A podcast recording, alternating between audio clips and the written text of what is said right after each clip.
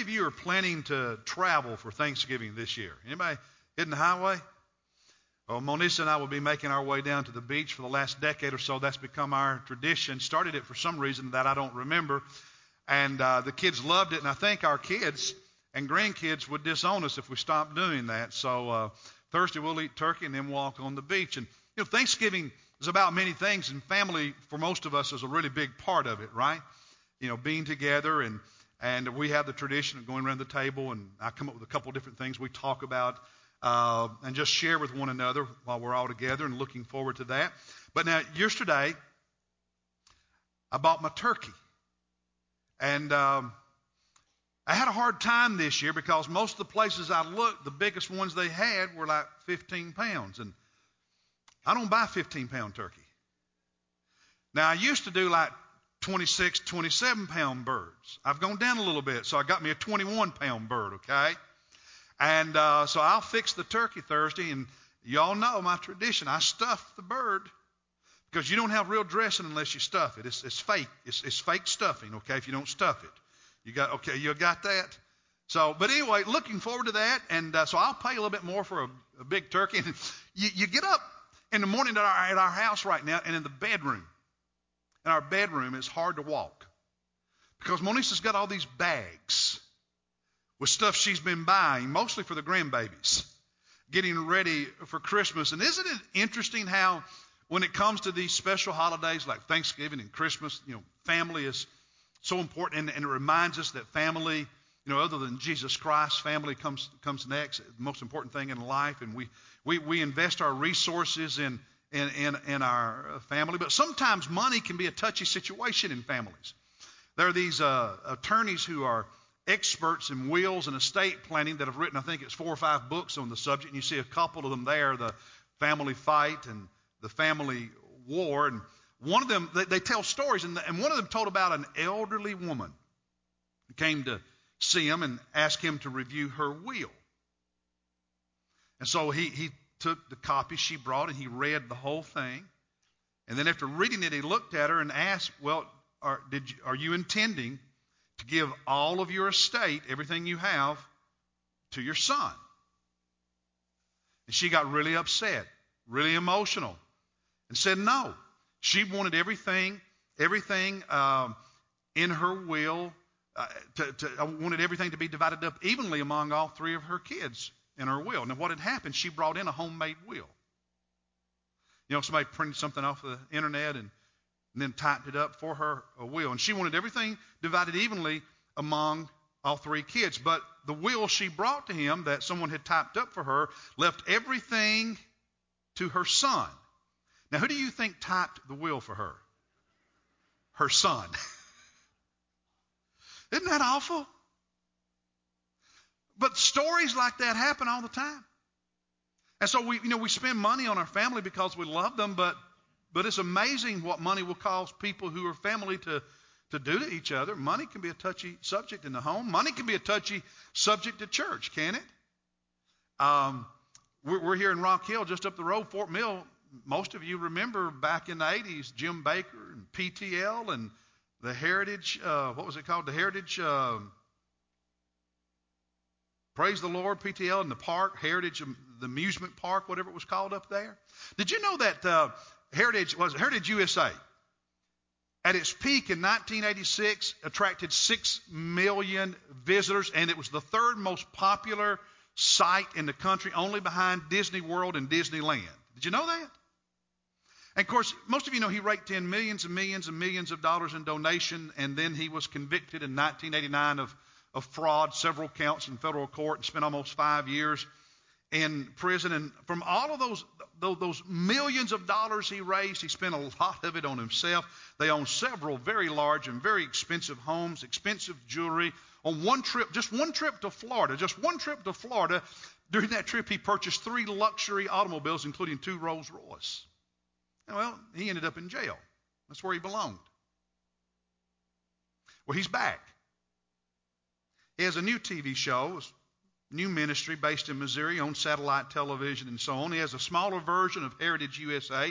And today his message, he's preaching doomsday messages. He's preaching, you know, there's all these calamities and you've got to get ready because uh, it's just going to get bad and you've got to get ready. And what you need is all this survival gear. So you need these generators that don't need fuel, and you need all these freeze-dried food items that can last for thirty years and stock up and get ready because it's going to get bad out there. And if you give a certain donation to his new ministry, he'll send you some of that stuff. Doesn't belong to any of the organizations that most parachurch groups do that require certain standards and accountability and audits and so on. There's no transparency. Hasn't learned his lesson in terms of transparency and accountability. You all know those stories. We, we, we, we have stories on a much smaller scale like that. So whether it's in the family, it's in the church, what happens? It causes controversy. It causes broken relationships. And when it happens in the church and in ministry, man, it just hurts everybody, right? Every time there's a financial indiscretion, a financial controversy like that, somebody does something illegal with, with, with money, It, it hurts the cause of Jesus. It hurts the local church. It hurts preachers. It hurts God's people. It hurts all of us, and, and and you know this, all of and and and the evidence supports this. The overwhelming majority of churches do things the right way. The overwhelming majority of ministers are honest when it comes to money. But those few rotten apples, what do they do? They they just cause problems for all of us, right? And let me show you a couple of verses on the screen, and then we're going to turn to First Corinthians. Titus one, look at, look at these verses. He says, for the overseer, another way of talking about a minister, must be above reproach as God's steward, not self-willed, not quick-tempered, not addicted to wine, not pugnacious, and not fond of sordid gain, dishonest, bad money, not selfish, and, and, and so on. Let's go and look at the next slide. For there are many rebellious men, empty talkers and deceivers who must be silenced because they are upsetting whole families. Now notice, teaching things they should not teach for the sake of sordid gain. So I don't have any problem calling out those that I think are on T V just to make money and teaching things they shouldn't be teaching because they're just trying to make sordid gain.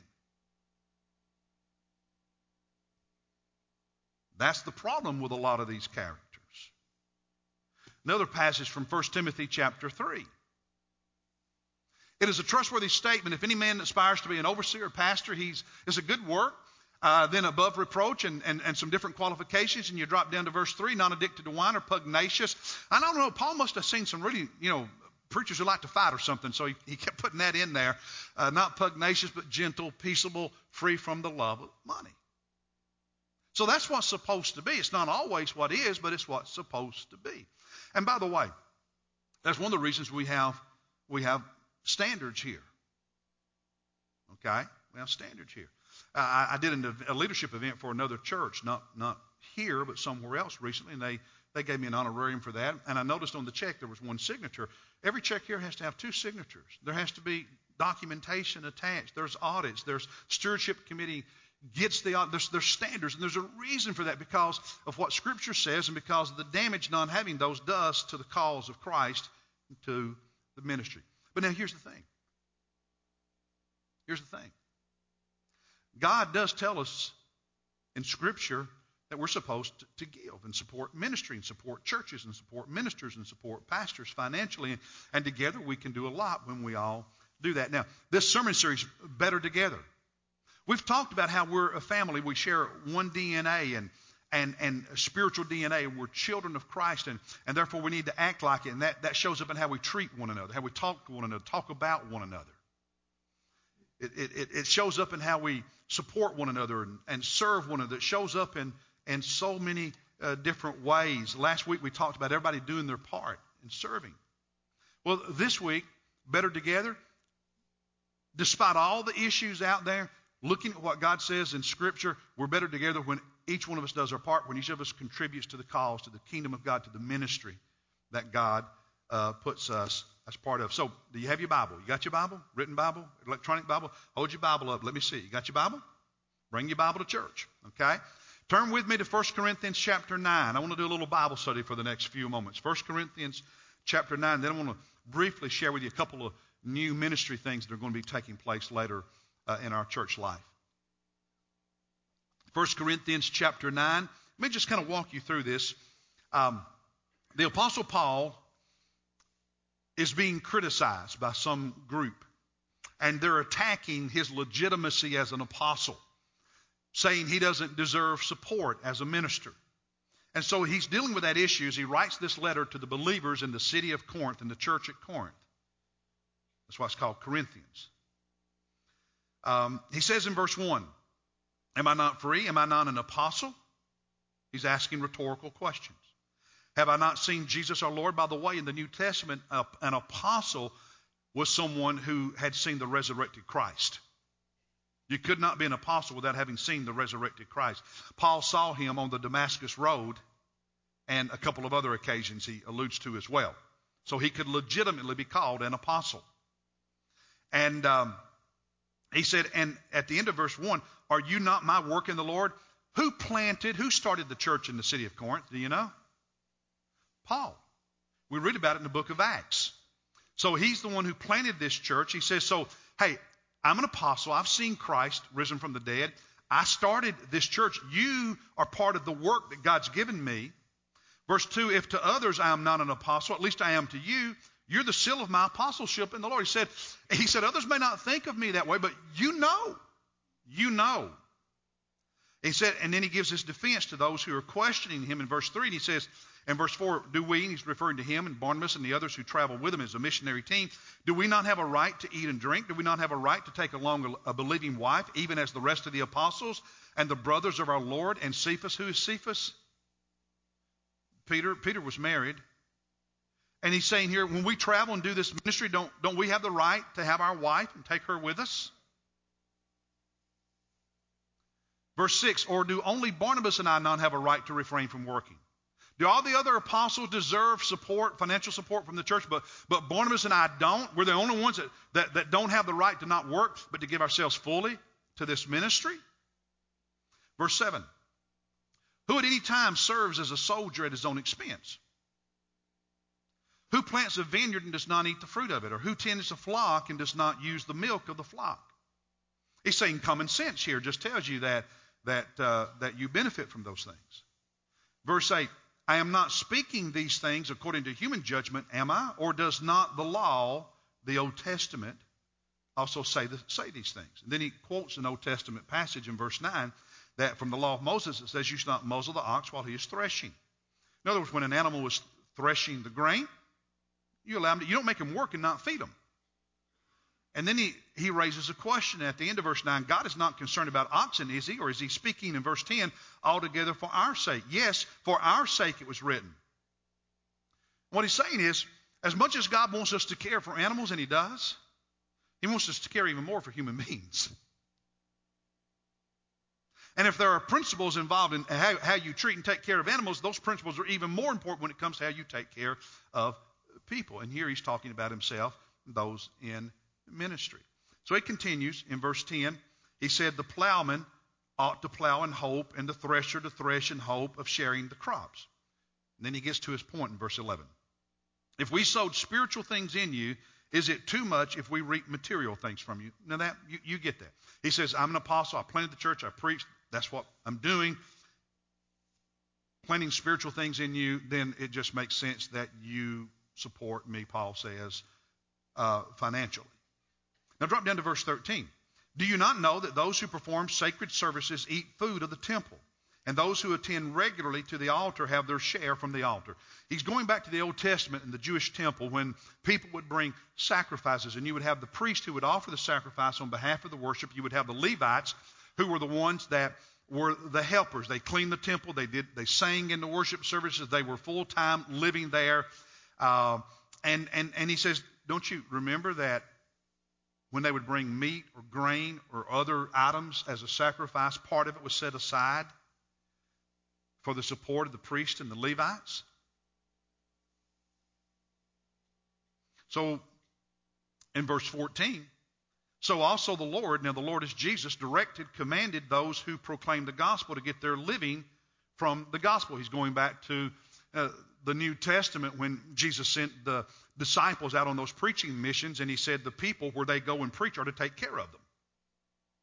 And so he said the Lord is affirming that biblical principle of those who receive spiritual stuff from those who serve God, taking care physically, financially, and otherwise of those who do the Spirit. So that's the biblical principle. It's pretty, pretty clear teaching. So Paul's defending himself and Barnabas, and he's laying down this biblical principle when it comes to how ministry works. And sometimes people ask the question about why do churches take up offerings and, and all of that. It's a biblical principle, and there's practical benefits, practical reasons uh, for it. So, so what we have here, let me just make a couple comments. I'm going to show you a couple more passages, and then we're going to get to the Lord's Supper in a few minutes. Um, Jesus affirmed this biblical principle that is displayed in the Old Testament for those who preach the gospel, the way the church is supposed to function. And so, therefore, don't be ashamed of it, don't apologize for it, and don't abuse it the way Jim Baker and others have.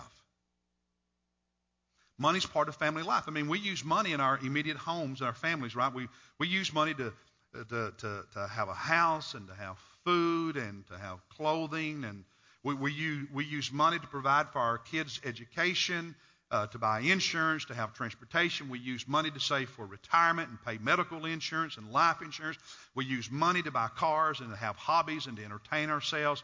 And it's the same thing with the church, because practically everything the church does has expense and cost associated with it, ministries and activities, staff, salaries, insurance, and so on, facilities, missions, benevolence. It's God's economy. In other words, we, that's just the, the world we live in, and God says that's how it works. Because without doubt, there, there wouldn't be lights, there wouldn't be chairs, there wouldn't be projection, there wouldn't be musical instruments, there wouldn't be me to preach uh, uh, and, and, and work full-time in this. It's just the economy God has set up, and it makes sense, and it has a purpose. Now, I want you to look quickly at Galatians chapter six, verse six on the screen. The one who is taught the word is to share all good things with the one who teaches him. It's just another passage saying essentially what Paul was talking about in First Corinthians chapter nine. And what I'm trying to do is, is just lay out there what God says in Scripture about why church works the way it works. Why we have facilities and we have full-time staff and we give, and what why it's, it's biblical to support all of this. First Corinthians, First Timothy rather, chapter five, verses seventeen and eighteen. Look at what he says. He said, the elders who rule well, another way of referring to pastors and so on, are to be considered worthy of double honor, especially those who work hard at preaching and teaching. For the Scripture says, and here he's quoting the same passage he quoted in First Corinthians nine from the Old Testament, you shall not muzzle the ox while he is threshing, and the laborer is worthy of his wages. You know, my salary is not a gift, it's a salary. It's wages for working full-time in ministry. That's the economy that God has established in Scripture. And I'm going to say something. God has blessed us because we have a very generous church family. When you look back over the years at all God has done and all that the people here have contributed toward, it is absolutely amazing. And uh, I give God thanks for, for all of it. Does everybody in this church tithe? No, but a lot of people do, and there are people who make great sacrifice. And the church has been good to me and it's good to our staff, and I'm thankful for that.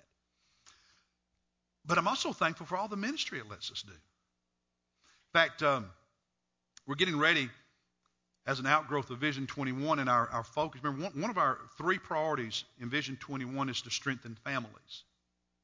And there's there's needs for that. You know, one, it's biblical that, that you know, God created the home before he created any other institution, and discipleship happens not only at church, it's to happen in the home. We also know that in our modern culture, families are disintegrating, right? We have kids who are going off to college and, and they're struggling. Uh, too many people are divorcing. People don't have uh, don't don't don't always come into marriage with a commitment to make it work. So that's a big that's that's a big thing, and that's important. So I'm not going to say much about it. We'll talk later. But in December we're going to we're going to initiate a new ministry that some of us are piloting even now called Screen Smarts. It's going to help all of you parents and you grandparents. Okay. To be tech savvy. How about that? Because your kids have exposure to amazing technology and social media platforms. And sometimes it gets them in trouble. Right? What do you do?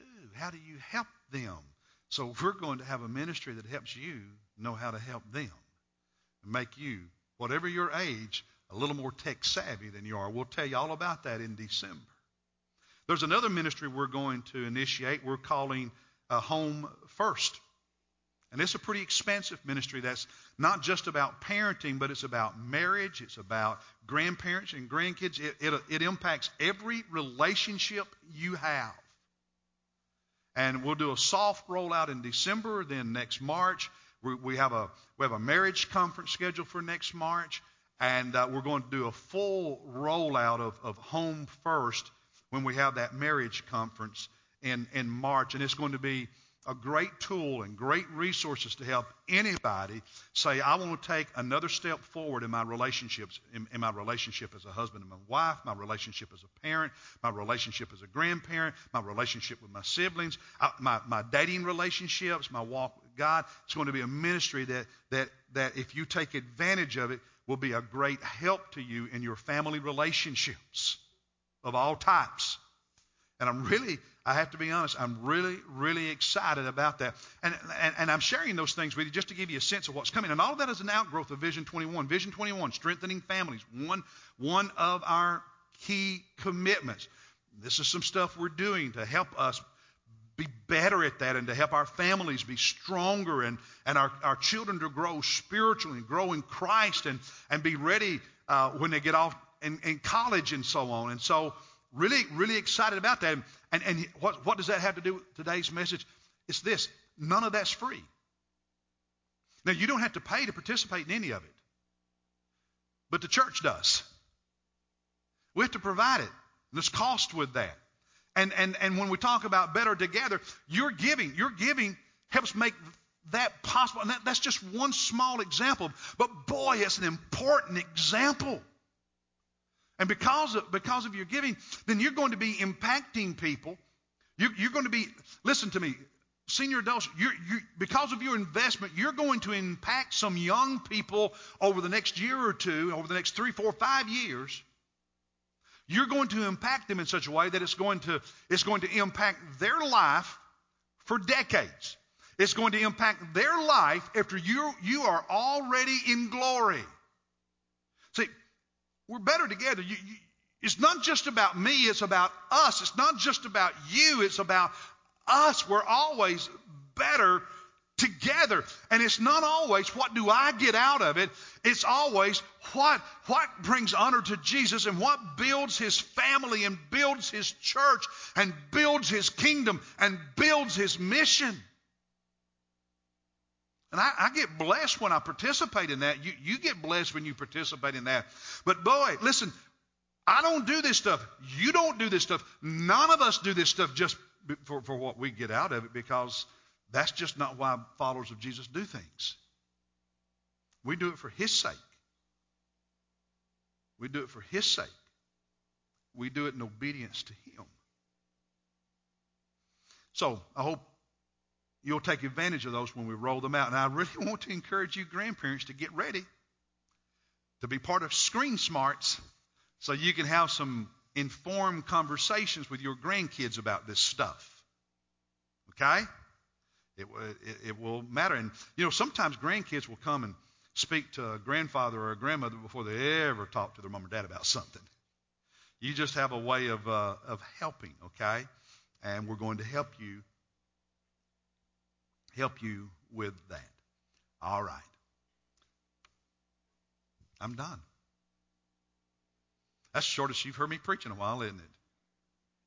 Because we're going to worship. And, and, and we'll take up an offering, and then we're going to do the Lord's Supper. But right now, we're going to have a time of invitation. So I want you to stand. And, you know, the altar is where we res- get on our knees and respond to the Lord. And I want to ask you this, this whole idea of better together, and with all that goes on, and we all have opinions about everything, but God's economy is those who are part of his family and those who are part of his church and those who benefit from the ministries of it support it with their tithes and offerings. That's the way God has set it up. And my question is, are you doing that? Are you supporting? Are you contributing? Are you helping make all of it possible? because everyone who benefits is supposed to help make it happen. And so the altar is a place of prayer. You can stand where you are and pray. You can kneel here and pray. I want you to pray for our church that we'll be effective at impacting lives and lifting up the name of Christ. There's somebody in your life that you're burdened for. Maybe you have a grandchild or a child or a brother or a neighbor or a friend, and they're, they're far from God. They're far from God. You want to pray for them. Come tonight and we'll pray with you for them. Some of you are wanting to join our church. I'll be here at the front. Come and let us know that, or request baptism, or most importantly, give your life to Christ. See, one of the things you'll find about the Bible, about the New Testament, about Jesus, is Jesus didn't skirt around things. The Scripture doesn't skirt around things. And Jesus talked about money a lot. So I'm not ashamed to talk about it because it's a big part of life. And when I surrender to Jesus as Lord, it means I also surrender my money. I can't surrender myself to Jesus without surrendering all of me. And that's why we talk about it. It's just part of life. And saying, Lord, all of me, all of me belongs to you. So let's sing together. You come and make your decisions right now.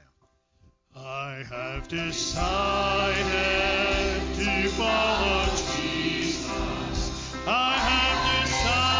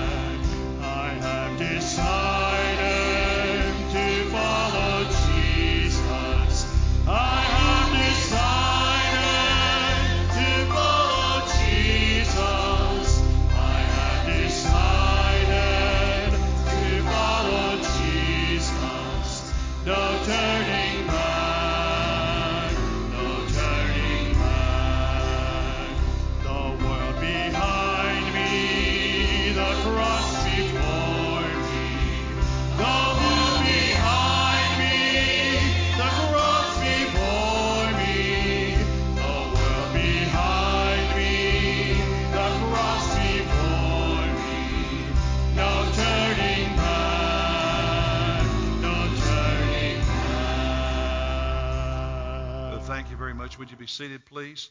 Let me introduce these to you. These were all, all three of these were at dinner with the pastor this past Sunday night. Steve and Cindy, if you would stand with me first. Steve and Cindy McKay. I met them one Sunday morning, I don't know, two, three months ago, I think it was, uh, back over here. And they moved here recently from Alabama and looking for a church home. And God's brought them to First Baptist and really have enjoyed getting to know them a little bit. Look forward to getting to know you much, much better in the days ahead. Would you join me in welcoming them to our family of faith? God bless you. You remain standing here. All right, Miss Ruth, come and join me. This is Ruth Busby. She also was at our dinner, and you know, she's been a part of our church years ago, and, and she's back. She uh, she joined Sunday school this morning. By the way, for those of you not in Sunday school, that's a good example. Go to Sunday school. And uh, she's coming today also to join our church on transfer of letter, as our Uh, the McKays as well. Would you join me in welcoming Ruth to our family of faith? God bless you. I'm going to allow you all to go with, Brother Wayne here, and uh, then once you're done back there, you can come back in because we're going to worship some more and take the Lord's Supper. They're going to go uh, take your picture and get a, here you go, Brother Wayne. There you go. All right. Um, the Lord's Supper, uh, it won't be right now, Wayne. We, they've got time. They've got time. We've got some music coming up. Um, we're going to do things a little differently this morning. Uh, we're going to sing, you're going to sing a couple songs. We're going to take up the offering, and the choir's going to sing. And then after that, we're going to have the Lord's Supper. And what I want you to do is, through this music, prepare your heart. Prepare your heart. Prepare your soul to take the supper. Because, you know, we, we talk about giving and people making sacrifices. Who made the greatest sacrifice? Who gave the greatest gift? So he sets the pace. And every time we do the Lord's Supper, we are honoring him and his sacrifice. We're remembering. And then we search our hearts and we search our souls. Try to draw closer. Ask forgiveness for things that we need to repent of. And so let this be a time of worship and preparation. And then uh, as the service moves forward, at the appropriate time, we'll take the supper.